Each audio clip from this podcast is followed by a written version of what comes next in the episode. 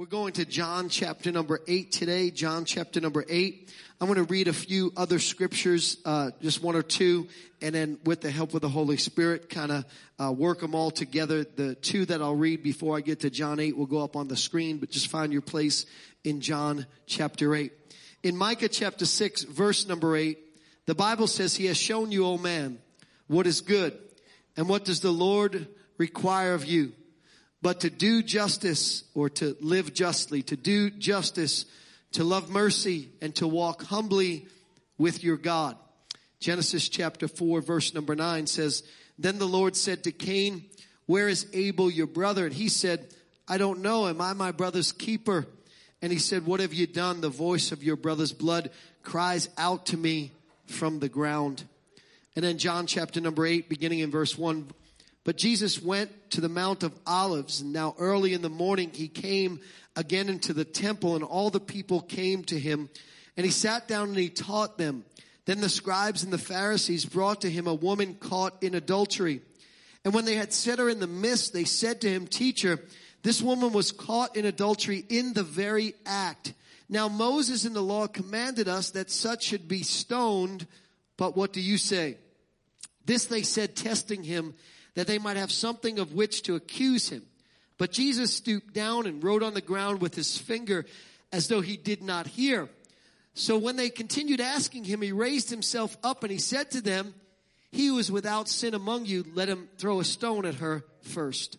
And again he stooped down and he wrote on the ground and then those who heard it, being convicted by their conscience, went out one by one, beginning with the oldest even to the last.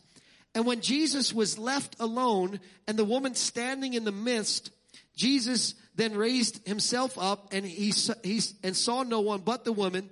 And he said to her, woman, where are those accusers of yours? Has no one condemned you? She said, no one, Lord. And Jesus said, neither do I condemn you. Go and sin no more.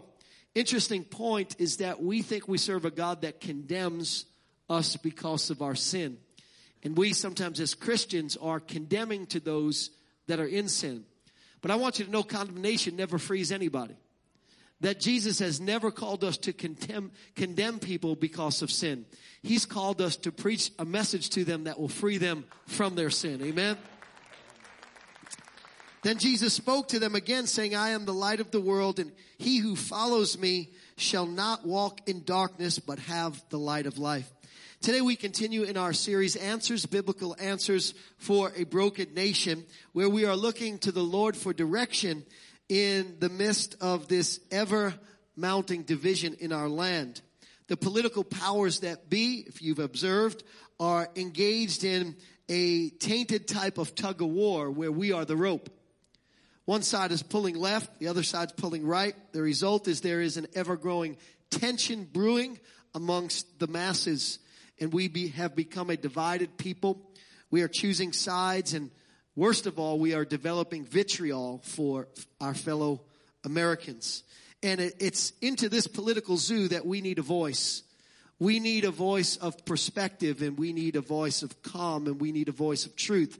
And I am convinced that that voice is the voice of Jesus. He is the voice of truth. He is the one who cuts through all of the confusion and the chaos and, and tells us what is right and what is just and what the Lord requires of us.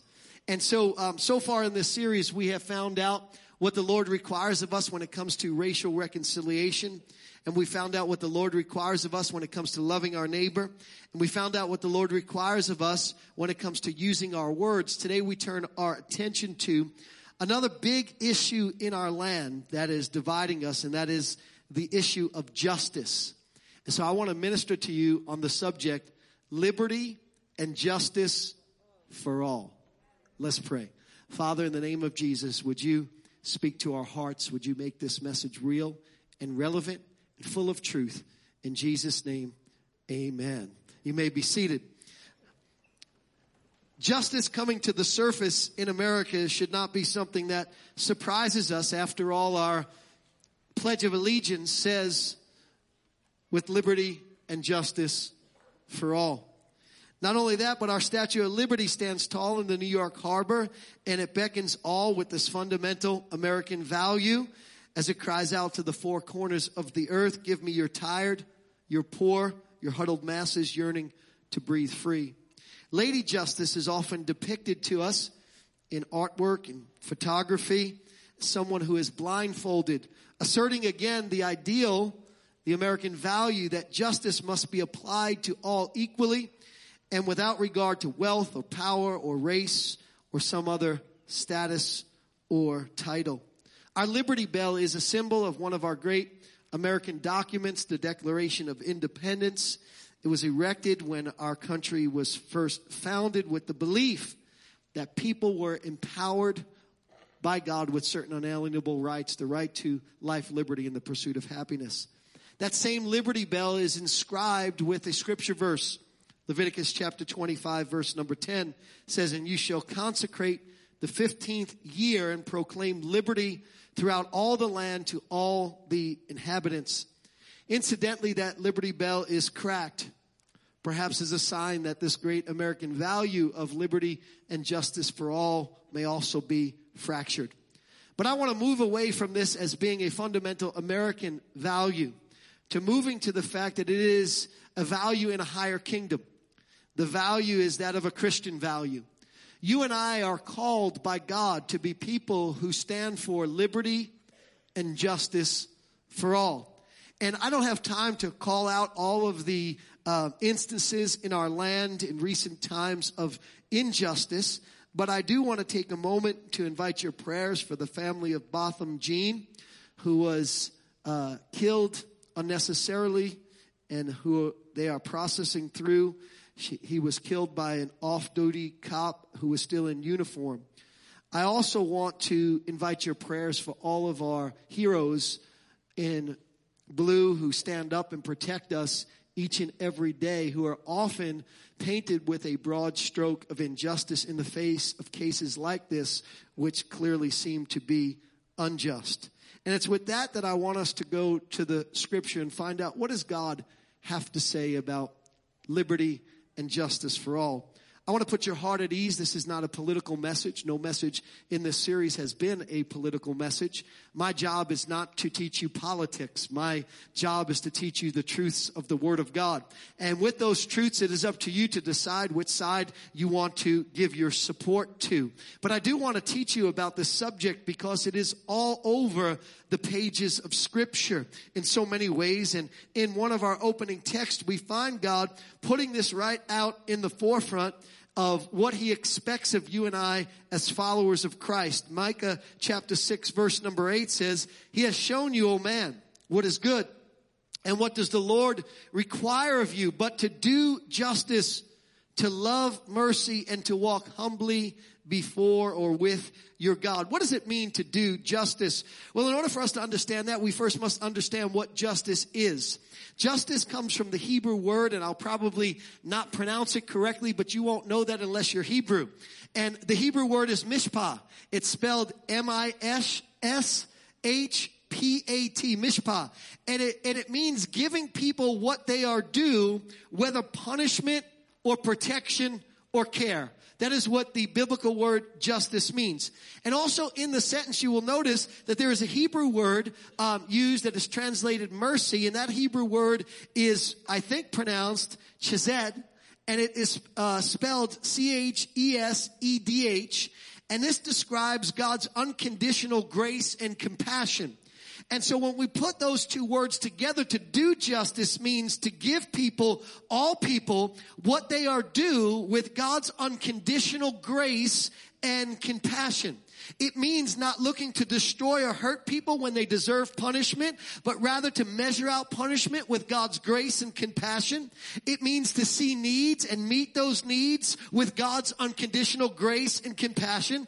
It means to see injustice and to rectify it with God's unconditional grace and compassion. It means to right a wrong with God's unconditional grace and compassion as the driving force behind righting the wrong. We we are called to be people who do justice.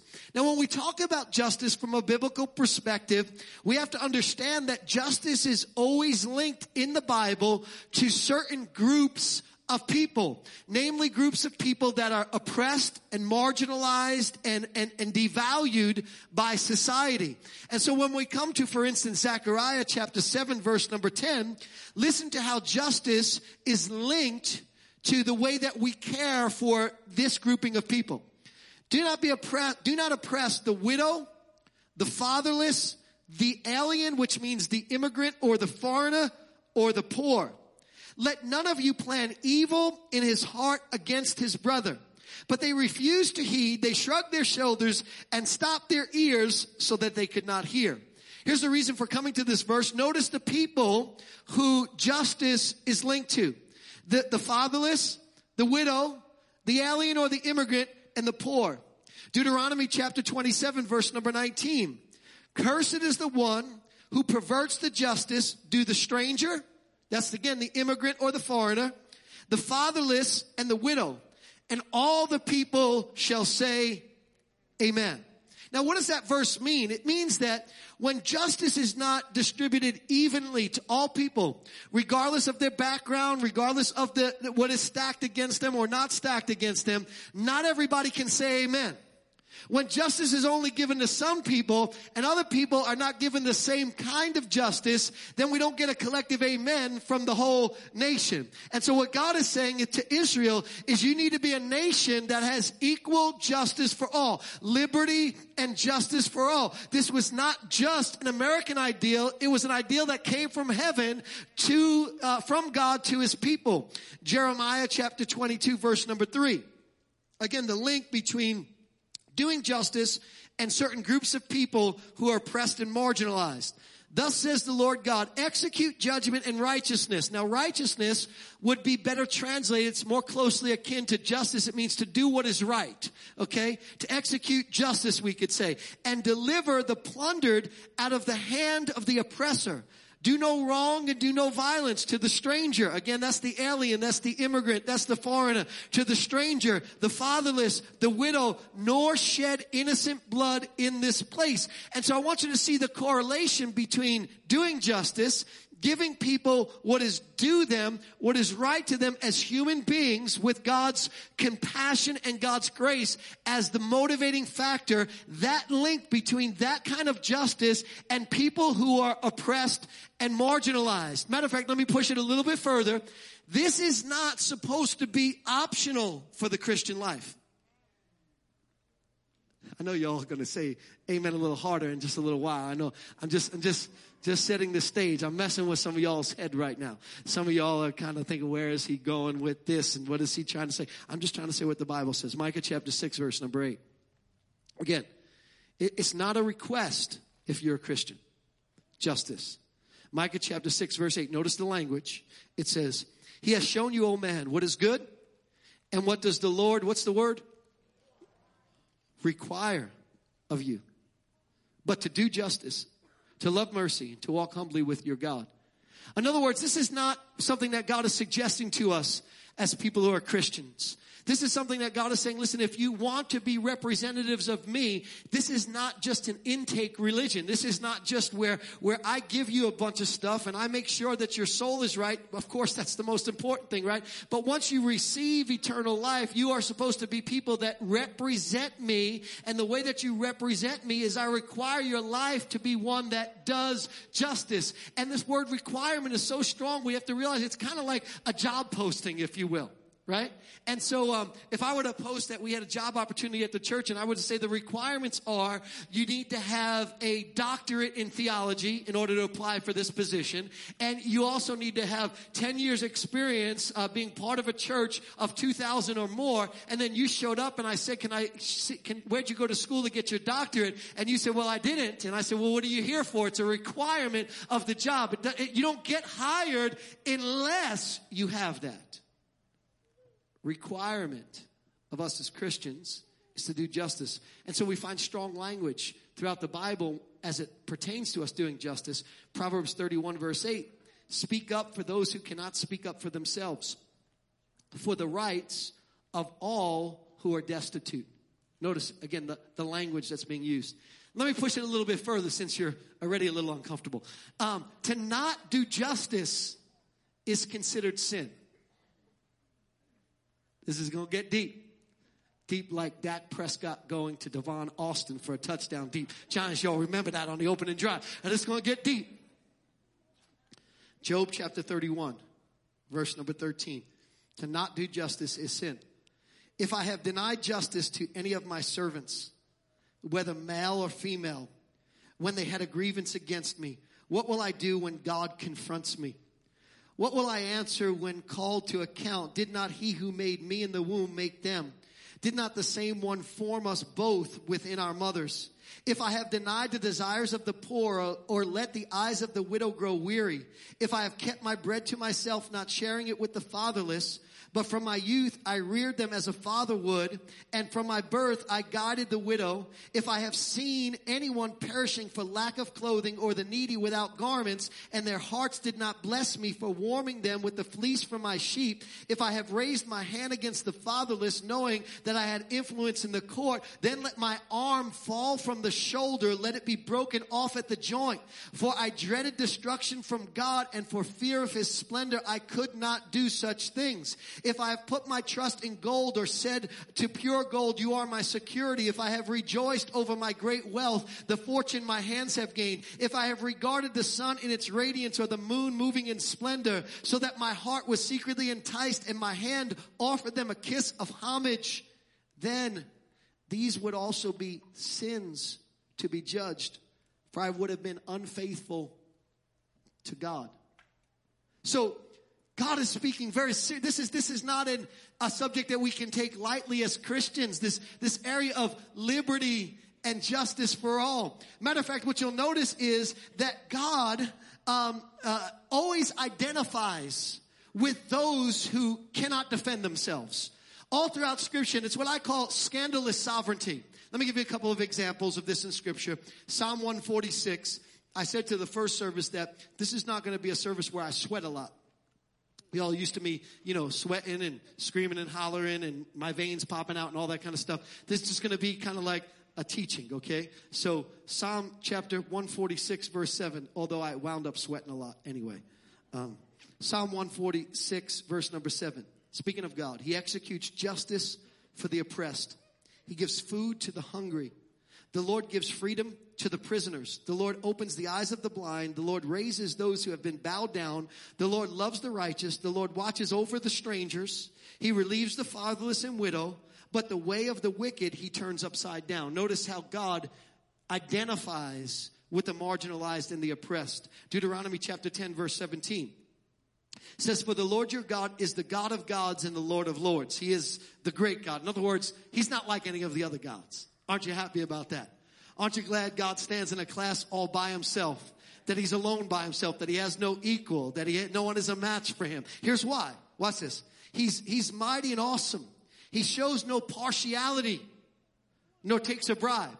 In other words, and what I love about this is God doesn't care who you are, who you know, he doesn't care what the color of your skin is. He doesn't care what the size of your wallet is. When it comes to justice, everybody gets judged the same exact way. That's why the Bible says at the end of time, both the small and the great will stand before the judgment seat of Christ. And you know what? They will all be judged by the exact same standard.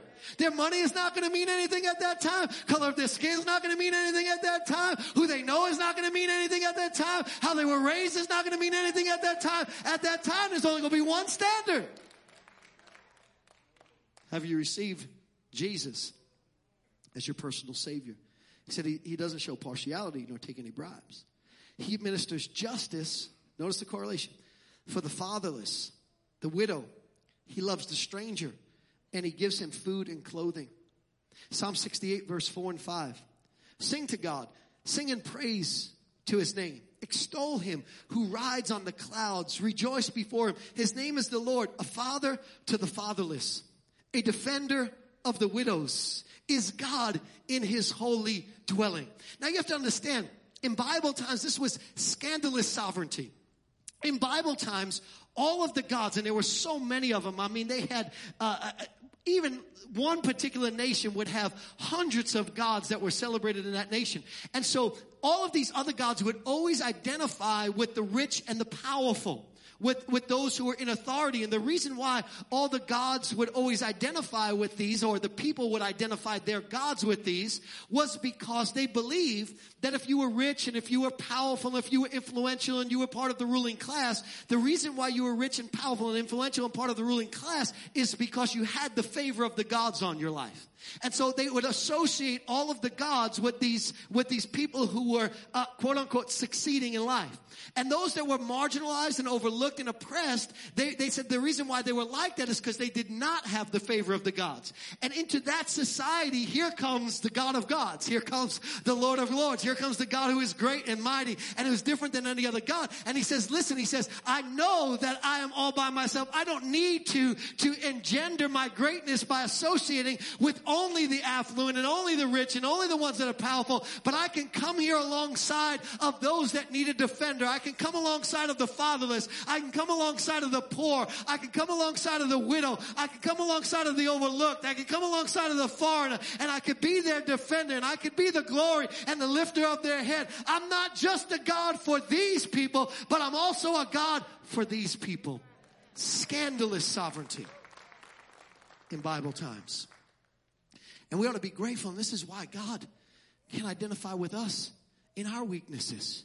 The Bible says we have not a high priest who cannot be touched with the feeling of our infirmity, but was in every point tempted and tried as we are, yet without sin. He feels us in our weaknesses. Why? Because he identifies with us in our weaknesses because he didn't stay in a palace. He left the palace and was born in a stable. He didn't stay uh, immune, but as he traded his immunity to become part of our community, he traded his divinity and took on our humanity. What did he do? He said, I'm not a God just for this group of people. I'm a God that identifies with this group of people. It's not that he doesn't love this group of people, but this group of people are, don't need as much help practically as this group of people does. And so I want to stand by those that are oppressed and those that are marginalized. And, and so he, he's telling us that if we want to be like him, that we also have to be willing to stand for those who cannot stand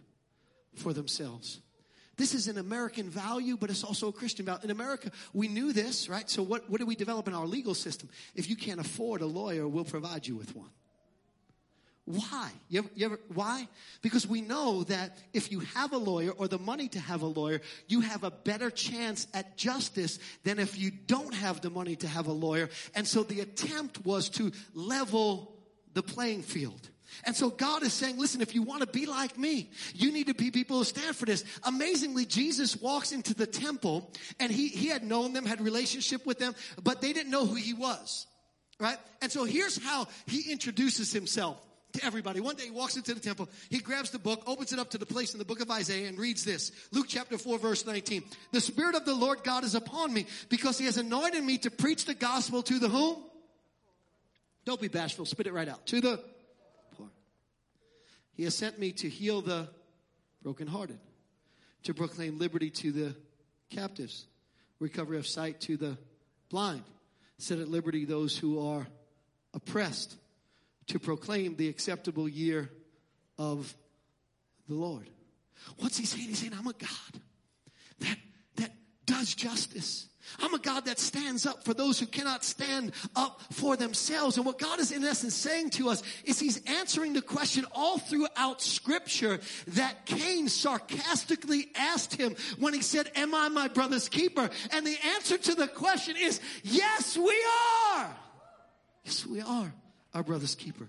We are supposed to be an advocate for the weak, a defender of the oppressed, a champion for the marginalized. This is our Christian duty. Liberty and justice for all. However, um, is duty really a strong enough word to express how we should hold this value?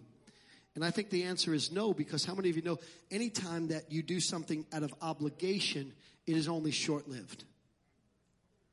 Anytime you have something that is being pressed on you from the outside, you'll do it just because of the pressure. But once the pressure is taken off, you will revert back to your core or what is valuable to you or what is of value to you. And so um, the worst form of, of, of getting somebody to do something is to make them do it because if you make them do it, they'll only do it out of obligation. And so duty cannot be the motivation behind why we are people of justice. And so with that we launch into our largest text, John chapter number eight, where Jesus gives us some insight into the motivation behind why we should be people of justice. And in John chapter 8, we find that the Pharisees catch a woman in the very act of adultery, which we'll break down in just a little bit, a minute there, catch her in the very act and they throw her at the feet of Jesus and they say this woman was caught in the very act of adultery and the law of Moses commands us to stone her to death. What do you say? And when they catch her in the very act, there's a whole lot of speculation on the amount, uh, uh, on the part of theologians for what this meant that they caught her in the act. And they talk about the fact that in order for them to catch her in the act, it may have been a setup. It may have been that they called one of their buddies. They called, it might have even been another Pharisee. They called one of the people who may have been in church next to them every single week. The person may have been married themselves and they said, we got a proposal for you that you can't miss on. The proposal is we're going to put you in a situation where you can have illicit sex with somebody who is not your wife, but nobody's ever going to find out about it. You remember that question was posed in that movie? Would you cheat on your spouse if she wouldn't find out about it or he wouldn't find out about it. They said, bingo, we're going to do that for you. And here's what we need you to do. We need you to tell us where this is going to go down and how this is going to go down. And we want you to invite somebody who you know will fall into this particular trap with you. And then what we're going to do is we're going to catch you in the very act, but we're going to let you go and we're going to take the woman and we're going to throw the woman at the feet of Jesus, not because we are incensed by the injustice that has taken place, but because we want to trap Jesus. We want to get Jesus to do something that is wrong. And so it's not that we have the woman's best interest in mind. It's that we have our own agenda in mind. So we're going to take the woman and we're going to use her as a pawn. I'm preaching real good right now.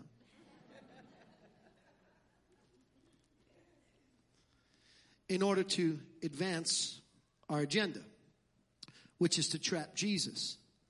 And the reason why we want to trap Jesus is because we don't like how he's interpreting the law of Moses. We don't like what he's doing to our religious system. We don't like the fact that Jesus is taking the law and instead of using it to condemn people, He's using it to free people and bring them into this marvelous thing called the kingdom of God. And we hate the fact that he's making people who are overlooked and marginalized and ostracized, like the fatherless, like the widow, like the poor, uh, uh, like, like the immigrant, think that they actually have the favor of God when we know that the favor of God is supposed to rest only with those who have a successful appearance to them. And so they take this woman and they bring her to Jesus. And they say to Jesus, What do you say we should do? What they're trying to do is bring Jesus to a place where he's in a box. Because in Bible times, during uh, uh, where where Rome had been had conquered all of these different nations, they allowed a lot of the nations to practice their own religions and to do some form of self government, especially as it pertained to their religious practices. But they forbade them to take it to an extreme, meaning that if their religion said you can kill somebody for doing thus and such, they wouldn't allow them to do that. They had to ask for permission from the Roman government officials in order to carry out an execution. And so that's why Jesus was sentenced by Pilate and not by Caiaphas. Because it would have been against Roman law for that to happen. And so what they do is they come to Jesus and they said, what do you say? If Jesus says stone her, what Jesus is doing is he's going against the Roman law. The Roman law says you can't order a, uh, an execution without getting permission. And so now they've trapped Jesus. They go back to the Roman authorities. They say this rabbi has ordered an execution without your approval and they get Jesus killed for doing it. But if he says don't stone her, then they go back to the Sanhedrin. The Sanhedrin was the supreme court of the Jewish leadership in the Jewish religion. And they were the ones that were supposed to issue edicts of execution. And so if he denied the law of Moses by saying, don't stone her, they run back to the Sanhedrin and the Sanhedrin issues the edict to crucify Jesus or to kill Jesus. So either way, Jesus answers the question. Jesus gets put to death. That was the issue, not what was happening to the woman. They're trying to put God in a box. Have you ever tried to put God in a box? Well, if I do this and I do that and I do the other thing, then I've got God in a box and God has to respond out of some type of human obligation that God may have. But if I don't do this and I don't do that and I don't do the other thing, then God can't respond because I haven't earned his response. Can I tell you what God loves to do with the boxes that we put him in? He likes to blow up the boxes. Can't put God in a box. And so Jesus bends down, he stoops down in the ground as if the Bible says he doesn't hear them. They ask him the question, and I've told you this before. Just because somebody asks you a question, don't mean you have to answer the question. Who told you? Jesus knows the evil intent of their heart. He knows that, that, that any answer to the question is a trap. So he ignores them. And they're like, Jesus? Hello? Anybody home? McFly? Some of y'all have no idea what that means. And, and it's been speculated, what did Jesus do? What did he write? Why did he stoop? Some have speculated that he stooped down in order to pause long enough to figure out his response. I, I don't think this was Jesus. I mean, it's good for us to pause before we speak last week, right? Because we don't necessarily have infinite wisdom. We need to get in touch with our, with our wisdom source, right? And so many times our mind is going in all different directions that we need to just pause to figure out what we say so we can speak from the bottom of our heart instead of the top of our head. If you weren't here last week, go get the message. But Jesus was God. Wisdom personified. He knew the evil intents of their heart even before they thought the evil intents of their heart. He didn't need to pause to figure out how he was going to respond. Others have speculated that in taking his finger and writing in the sand, sort of like a sandlot quarterback, you know, drawing a play in the crowd that Jesus was, in essence, telling them, You're trying to use the very law that I wrote with my finger in stone tablets against me. You're trying to take what I said and use it again. You're trying to take what I said and use it against me. This sounds so familiar, doesn't it? How many's ever been in a situation with somebody try to take what you said and use it against you? You know why? Because people are evil. At the very core, Listen, we have to understand this about human nature. This is why we need a savior. We have to understand this about human nature. Human nature is to use whatever, whenever, however, in order to get what we want. It doesn't matter whether we got a twist. It doesn't matter whether we have to turn. It doesn't matter whether we have to do something that is inappropriate. As long as the outcome, we live as human beings with the motto that the ends justifies the means. Because we have strayed away from God. And so some have supposed that Jesus was saying that. I believe that what Jesus was doing was he was to the letter of the law obeying Roman law and Moses' law. They thought that he had he didn't have that option. How many of you know when, when you think all the options are taken away from you? I just want you to know that when God is on your side, you got options. God's always got options. There, there's nothing that God can't do. It doesn't matter if this has been taken or that has been taken. You've got options. And so he, he bends down, he writes because in the Roman law, a judge would have to write his edict down before he could pronounce it. And so Jesus, I believe, is writing down the edict. What is he writing as an edict? He is writing his edict of each one of the accusers. That's what I believe. And I believe he's writing the edict, meaning the sin of each one of the accusers, and I'll pull it together in just a minute. So I believe what he's doing is he's, he's looking out and, and he's looking at Rabbi John. He's looking at Rabbi John. He writes, murder. Then he looks at Rabbi Joe and he writes, thief. Then he looks at Rabbi Ron and he writes, luster. Matter of fact, I believe he looks at them all. Lust.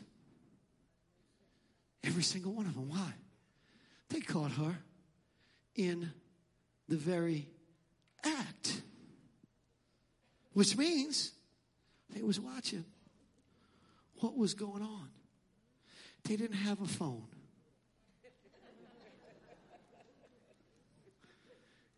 They didn't have a computer. But they had a window to peep through. I'm wondering if they walked in backwards to capture the girl. I'm wondering if they knocked to give them a chance to get decent. I'm betting they just watched a little while from the window. Yo, bro, check that out right there. See, yeah.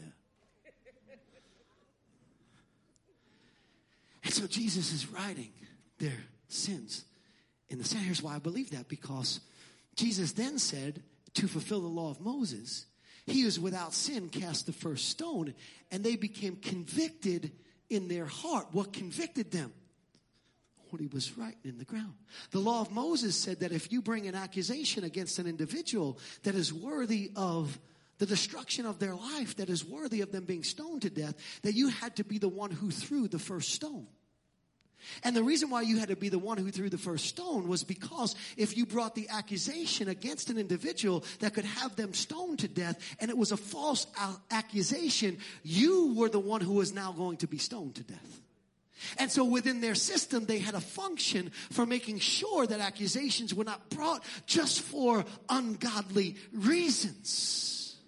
And so Jesus is sensing what is going on. And so Jesus says he was without sin cast the first stone. And the Bible says from the oldest to the youngest, they drop their stones and leave. Do you know why? Listen to me. Because older people tend to be more Pharisaical than younger people.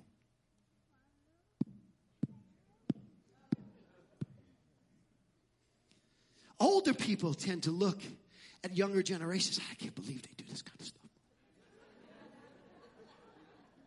Oh my goodness. All I got to say is the 60s. The 60s, the era of drugs, free sex and all that kind of stuff and so on and so forth. See, we tend to forget as we get older that kids are trying to find their moral compass in life. And what they need is they don't need adults who are being pharisaical. They need adults who are being examples to them, who are coaching them, who are loving them to a place of a moral compass that is right. And so from the oldest to the youngest, they drop their stones and they leave. And Jesus is left having perfectly obeyed the law of Rome and the law of Moses alone with the woman. And now he gives us three reasons why you and I ought to be motivated beyond duty to be people of justice. And the first reason is because Jesus hates injustice. Do you know what this story is? This story is a classic case of injustice. You've probably never read it like that before. You've read it as a classic case of sin. Because we are so sin conscious because of where our religious values are that we sometimes miss some other meanings. And really in this story, it is a classic case of injustice. And you said to me, Pastor, where is the injustice in the story? And it begs to ask the question, where is the man? Did the woman commit adultery by herself? Was this some type of foreign adultery that I'm unaware of that you can possibly engage in adultery against your spouse without the participation of someone else? And we know in this case that someone else was a man. Where is the man? Why was he let go without applying the law of Moses to him? That came from a man, by the way. I just make woman said that.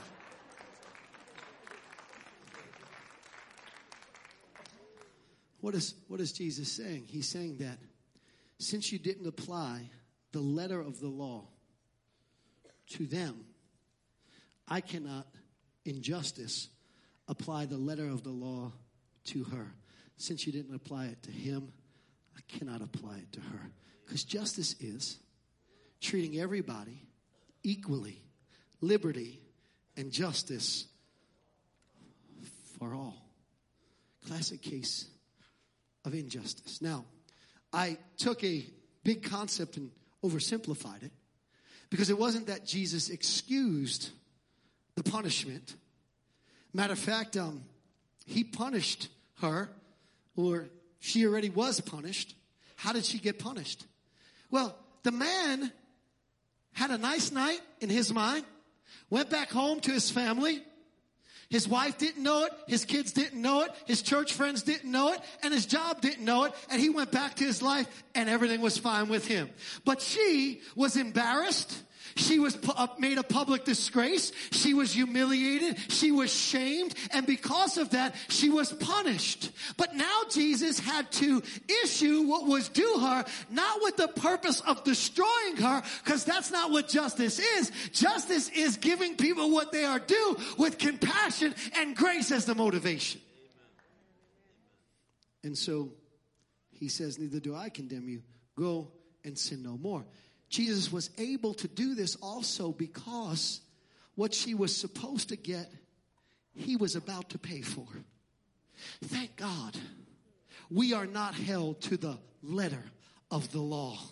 I don't know about you, but I just need to say, I think justice is not always holding somebody to the letter of the law because sometimes we've got to make sure that the punishment fits the crime in a particular situation. And sometimes there are extenuating circumstances that cause somebody to do X or Y or Z that have to be taken into consideration that mitigate what has happened. And justice only happens when punishment is is measured out in a mitigated fashion. Thank God. We are not held to the letter of the law. I speak for me. Thank God I'm not held to the letter of the law. I know I'm just not good enough to do what God has called me to do. I know that in and of myself, I cannot stand here. Matter of fact, if I was being held to the letter of the law, I'd be dead right now. But somewhere long ago, justice met grace on the cross and God treats me not as though I deserve. But he treats me with compassion and with grace. And because God hates injustice, I hate it too. I love what God loves. I hate what God hates. Second reason that we ought to be people of justice is because our justification demands justice. Our justification demands justice. The Pharisees didn't start out as hypocrites. The Pharisees grew into their hypocrisy. Have you ever noticed that happens with Christians too? Christians usually don't start off as hypocrites. They start with sincere motives. I want to give my life to Jesus. You know, I want to have a relationship with Him. But then what happens is they develop an a superiority complex to everybody else that God hasn't worked out issues in their life yet. So they get saved and God works out issues in their life. And then they get to a place where they don't have some of the issues that some other people have. And so they don't smoke anymore. They don't drink anymore. They don't curse anymore. They, they don't, uh, you know, ha- uh, have adultery anymore. Uh, they stop watching porn on their phone. They stop watching porn on their computer. And then they hear that somebody else is doing those things and they go, and they're a Christian?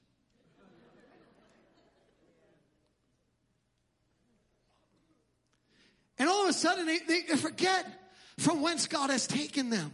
That at day one they weren't perfect. At day one, they were a sinner in need of a savior. They were a sinner who needed God's grace. And now somewhere along the journey, they've got to the place where they think they don't need God's grace anymore. And so they look down at other people. The Pharisees didn't start off as hypocrites their intent, they became, Pharisee means separated one. They noticed that throughout Israel, they had fallen away from the law of Moses. So a group of well meaning um, people who loved God got together and said that we are going to separate ourselves to be examples on how to live a godly life. But in the process of time, it became more than just being an example. It became pointing out all of the faults in everybody else and now using their religion as a way to make sure that their interpretation of things were everybody's interpretation of things. And so they became unjust in their treatment of people. And Jesus speaks to them about this in Matthew chapter 23, verse number 23. He says, Woe to you, teachers of the law and Pharisees, you hypocrites. Here's what a hypocrite is, by the way. It literally means to come out from behind the mask. You know, in, in, in, Bible days, they had these dramas where they would put masks on so that people who were sitting far away could see the expressions on their face. And what a hypocrite literally means is to come out from behind the mask. Go like this to your neighbor, say, get the mask off. No, just plan. It means that you're, you're one way when you're supposed to be one way, but you're another way when you're, when you're, when you don't have to be that way. He says, you hypocrites. He says, you give a tenth of your spices of mint and dill and cumin but you have ne- neglected the more important matters of the law justice, mercy, faithfulness. Now, most people wish that scripture ended right there because they were like, ah, see, see, Jesus said you don't have to tithe, Pastor, right there. There it is, there it is. Uh, just read the next sentence, please. You should have practiced the latter, tithing, but without neglecting the former. In other words, here's what Jesus is saying. Jesus is saying, as Christians, it's not like a buffet. You see all of what God says and you go, I'll take that, but I don't like that. I'll take that, but I don't like that. And I'll take that, but I don't like that. And this fits my lifestyle, but that doesn't. And this fits my lifestyle, but that doesn't. Here's what Jesus says when it comes to Christianity. He says it's not all, uh, it's not some, it's all. It's all in. It's everything that God says. And Jesus wasn't, didn't mince words about this. He said, if you're going to come after me, he said, you have to pick up your cross and follow me. He says, you can't be half in and half out. You can't be on the fence. You can't be lukewarm. I'd rather that you're hot or cold. Otherwise I'm going to spew you out of my mouth. He says, all in. All in, all in, all in. So it's not, I'm important and I'm a special Christian because I'm a tither if I don't do justice. And it's not because I do justice, but I couldn't give a rip about putting God at first in my finances that I'm better than everybody else. No, no, no. It's everything. But notice what he's saying here is he's saying that the Pharisees have fallen from their place where they once had sincere motives. Matter of fact, in Jeremiah 17, the Bible says that those who have fallen from God, God will write in the dirt. Do you know why Jesus wrote in the dirt too? To tell them, look at how far you have fallen. Here's what he was saying. You once had pure motives. He, here's what he's saying. You as those that are righteous should be the ones who are standing up for justice, not the perpetrators of injustice. Here's what he's saying to us. He's saying that our justification requires that we be people of justice. What is justification? It's a big Bible word that means just as if we never sinned. It means the realization that even though you and I were supposed to die for our sins and pay the penalty of eternal separation for our sins, that Jesus was the one who died in our place so that we wouldn't get what we deserved. He took the punishment on him so we could receive God's best. He became sin so we could become God's righteousness. He gave us His grace even though we deserved punishment. And because, listen carefully, our hearts have been touched by His grace, it is from our hearts that we should be people of justice. I don't need anybody to tell me why this behavior toward this person, when it's not applied toward this person, is unjust. I can automatically have a heart for that person because my life was touched by His grace. It's not what's on the outside. It's not the have tos. It's not the laws that can be imposed on us by society that would make us be people who do justice. It is what God has done on the inside of us. It is our justification in Christ and the grace that we have received that should emanate from our heart and make us people who want to defend the defendless and want to help those who can't help for themselves and want to stick up for the marginalized and the oppressed. We should have that in our heart. Jesus is saying, should be the ones. You're not the ones. Matter of fact, do you know that one of the key signs of true justification is justice. Ready? James chapter 2, verse number 14. What good is it, my brothers and sisters, if someone claims to have faith but has no deeds? Can such faith save them? Now, watch. Here's what we think when we think deeds. I'm not minimizing this. Someone has faith but no deeds. Here's what the Christian culture of our time has taught the church. The deeds are don't smoke, don't curse, don't, don't commit sexual sins. Those are the deeds that need to accompany your Christianity, and they need to. Be holy even as I'm holy. But notice that's not where Paul puts the emphasis on the deeds that should accompany your salvation. He says, Can such faith save them? Suppose, here's the example he gives a brother or sister is without clothes and daily food. And one of you says to them, Go in peace, keep warm and well fed, but does nothing about their physical needs. What good is it? In the same way, faith by itself, if not accompanied by action, is dead. What is the accompany action that is evidence of justification? It is doing justice it is giving people basic human decency. It is helping those who cannot help themselves for whatever reason that may be. Matter of fact, at the end of time, when Jesus separates the sheep from the goats, Matthew chapter 25 verse 32, all nations will be gathered before him and he will separate them one from another as a shepherd divides his sheep from the goats and he will set the sheep on his right hand but the goats on the left and then the king will say to those on the right hand, come you blessed of my father, inherit the kingdom prepared for you from the foundation of the world for I was hungry. You gave me food. I was thirsty and you gave me drink. I was a stranger and you took me in. I was naked and you clothed me. I was sick and you visited me. I was in prison and you came to me. And then the righteous will answer him and say, Lord, when did we see you hungry and feed you or thirsty and give you drink? When did we see you a stranger and take you in or naked and clothe you? And when did we see you sick or in prison and come to you? And the king shall answer and say to them, assuredly I say, inasmuch as you did it to one of the least of these, my brethren, done it to me. What, what's going on? Jesus is saying, I know that you've been justified. By the way, justification is not by works, it's by grace. You can't do anything to earn your salvation. In other words, you could be a person that does all of these things and still go to hell.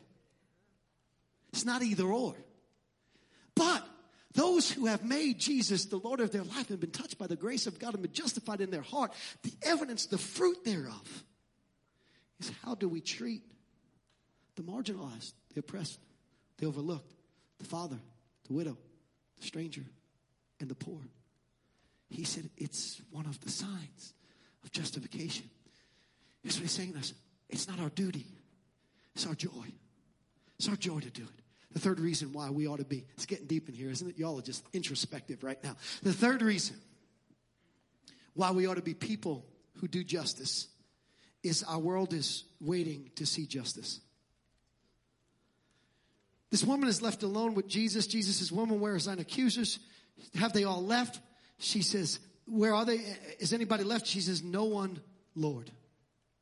Now, we don't know how she lived her life after this encounter because the Bible doesn't tell us, but we have some kind of indication. And the indication is what she confesses with her mouth. She says, No one, Lord. Now, this could mean sir, because it's the same Greek word, but I bet you it means more than sir. I bet you it means that this woman who is practicing carnality and living a life apart from Christ just minutes ago before this encounter has an encounter with God in which justice is exemplified. And the encounter with justice opens the heart so that she recognizes Jesus as Lord. What is God saying to us? He's saying to us that we as Christians need to be people of justice because when we do justice for those that society is not giving justice to or can't do justice for themselves. We're opening the hearts of people to see the true message of the gospel and their lives will be changed. Matter of fact, Jesus ends the story and he says, I am the light of the world. And they that follow me will not live in darkness, but will also have the light shining through them. Paraphrasing. What's he saying? He's saying that one of the ways the light comes through you is when you are a person of justice. Now, let me close with this little story of how we can flesh this out on a practical level. Because, you know, correcting injustice is a big deal.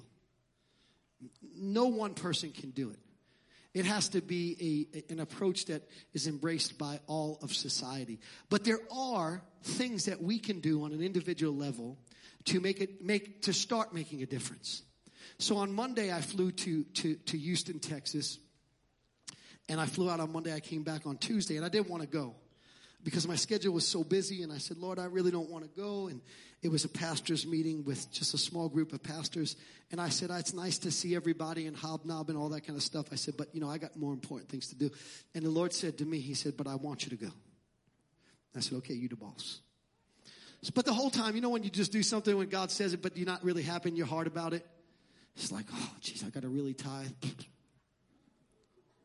Don't give grudgingly or of necessity, for God loves a cheerful giver, right? So, so I'm like, God, I don't really want to go. I'm like, I'm like, oh. I'm in the car. I'm like, I'm in traffic going to, to JFK. And I'm like, this, this just stinks. And then, and then my flight is delayed and, and, and they don't have a lounge where I need the lounge to be. So now I got to hang out with all the common folk and, you know, out there. And I'm like, oh. Get on the plane. I'm like, I might as well make the best of this. Spent four hours studying out, four hours studying, coming back. I had to be to my meeting at at five. The plane landed at four fifteen. I got outside about four twenty, and I called an Uber. Now I'm in a rush. I got to get back to the hotel. I got to I got to change the plane clothes because you know when you're on a plane, your clothes start to stink, right? Doesn't that happen? And I'm like, I got to change the plane clothes, and you know, so I got I'm gonna so I call the Uber driver, and I get this little note next to the guy who who picks me up. Oh, going to pick me up, and it says driver is deaf.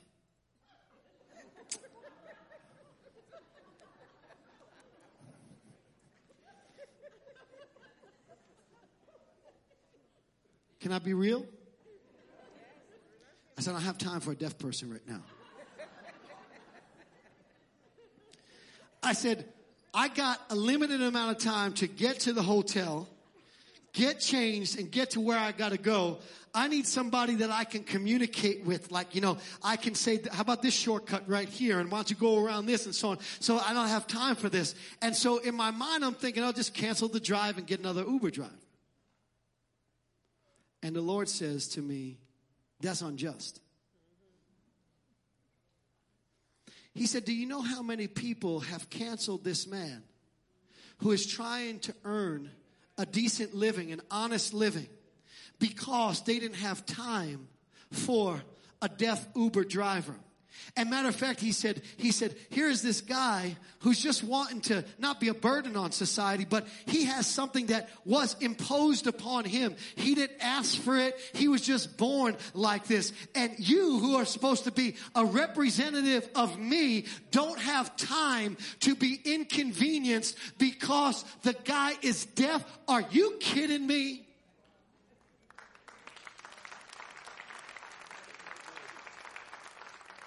I don't know if you've ever had conversations like that with God, but if you haven't, just because you're not listening. Because God will tear you a new one sometimes, you know, just. And so I'm like, all right, man, my arm's too short to box with you. You get your way, you know, but he better get me there on time. So he comes rolling up, gets out of the car, he motions to me that, you know, he's deaf and but he can talk like a little, you know. And uh, so he's kind of giving me like half words and stuff like that. And, and I'm kind of getting what he's got to say. And, you know, he puts my, my, my bag in the trunk and opens the door for me. And I sit down. He comes and sits in. As soon as he sits in, as soon as I get in, there's Christian music playing on the radio. Now, so I say to him, I like your music. He looking at me, read my lips, so he got it. He got so excited, he took off his glasses on his hat. He had this hat on, took his glasses on his hat, and he pointed like this, and said, armor of God. So ready, ready? So I said, I'm a pastor. I didn't tell him I was the pastor who was going to cancel his Uber pickup because he was deaf. I said, I'm a pastor. I hid my warts and I presented myself as holy and righteous. Have you ever hid your warts and presented yourself as holy and righteous? Have you just got out there and pretended like you didn't have nothing else going on in your life just because it just would make you look good and feel good? That's what I did. I said, I'm a pastor. You know what he said? He pulled out his little, he had a whiteboard there so he could write. Pulled it out. He said, I'm an evangelist. He held it out like this. I thought, how are you an evangelist? So, so I said to him, I said, well, how are you an evangelist? He hasn't left yet, so he's reading my lips and we're communicating in different ways. And he says, through both this board and his partial communication, he says, people get into this Uber all the time. This is my church. This is how I'm an evangelist. And he said, because inevitably they ask me questions like, when I tell them about God, however he communicates that, how is it that you believe in God? Being deaf and all. And I asked him, I said, you, were you born deaf? He said, yeah, I was born deaf. And he said, here's what I tell him. He takes his board out again. And by the way, isn't this good theology? Uh, my Uber ride is my church. Now, here's what he doesn't mean. He doesn't mean I do that instead of church but it's where I share the gospel. What's your church? Where do you share the gospel?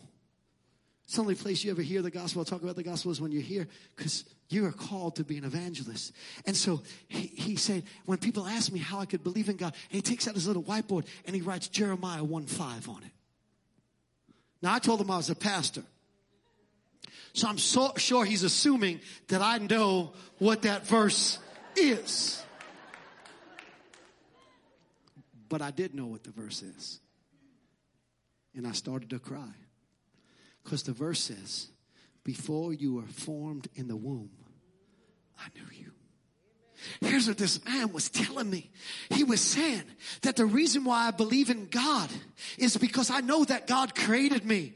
And I come to the place where was, he created me as I am. He created, and he just, he made me and my value comes from not what I have or not what I possess or not what the world says I should look like or act like. But my value comes from the fact that I am a masterpiece of Almighty God. And by virtue of that, I have faith in God. Don't tell me that. Don't preach from that deaf driver and touch the hearts of every person that comes into that Uber. What was God doing? God was teaching me something. Teaching me something about justice. That we need to value people, even if they don't believe like we believe even if they don't act like we act, even if they are not a part of the party that we're a party of, simply because they were created by God Almighty. And God didn't create them to be lost. God created them to come into contact with somebody who is carrying light so that they would know Jesus Christ as their personal savior. And if you get mad at everybody who doesn't agree with you and refusing to talk to and everybody who doesn't agree with you, how in the world are you going to let your light shine in this dark world? It is time for us to be people of justice, liberty, and justice, not for some It's not an American value, it's a Christian value. Would you stand to your feet?